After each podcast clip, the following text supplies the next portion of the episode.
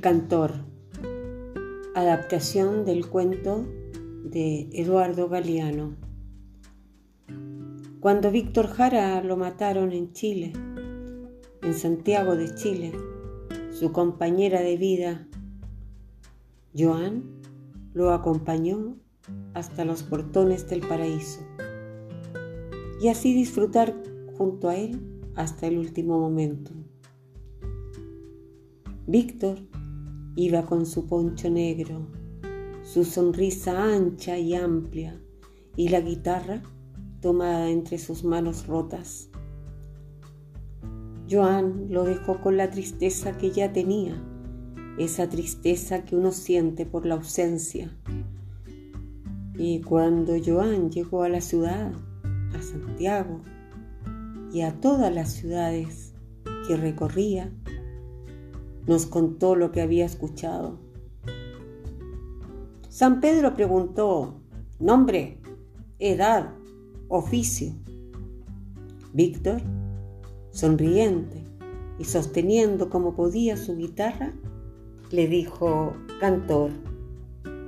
El portero quiso saber, ¿cantor de qué? Bueno, le dijo Canto canciones para acompañar a mi pueblo, para que lo inspire a transformar la realidad. Y realizando algunos acordes, cantó.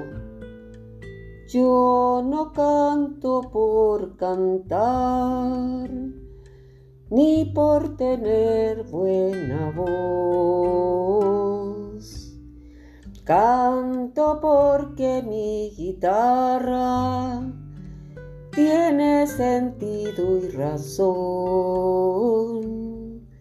San Pedro hizo un gesto con la mano para que parara, mirándolo sorprendido. Quería conocerlo más y mandó, cante más. Víctor, tomando nuevamente la guitarra,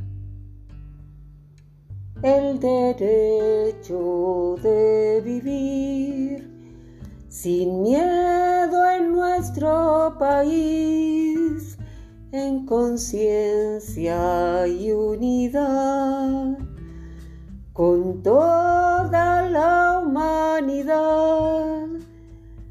Al ver la cara de San Pedro, Víctor se callaba, miraba sonriente a Joan y cantaba otra y otra canción no quería terminar, sentía que en algún momento don Pedro le decía, ve, ve a tu pueblo, aún debes continuar con ello.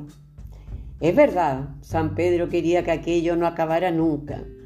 La voz de Víctor había despertado el cielo, estaba haciendo vibrar ese espacio. Y Víctor continuaba. Ven, ven, conmigo ven, vamos por ancho camino, nacerá un nuevo destino. Y Dios que andaba por ahí, pastoreando nubes, paró la oreja. Joan lo pudo ver y entender el mensaje. Víctor se quedaba ya vibrando en los cielos, pero volvía a la tierra, al alma de su pueblo. ¿Quién sabrá de él? ¿Quién lo recordará por siempre, inspirándonos en solidaridad y justicia?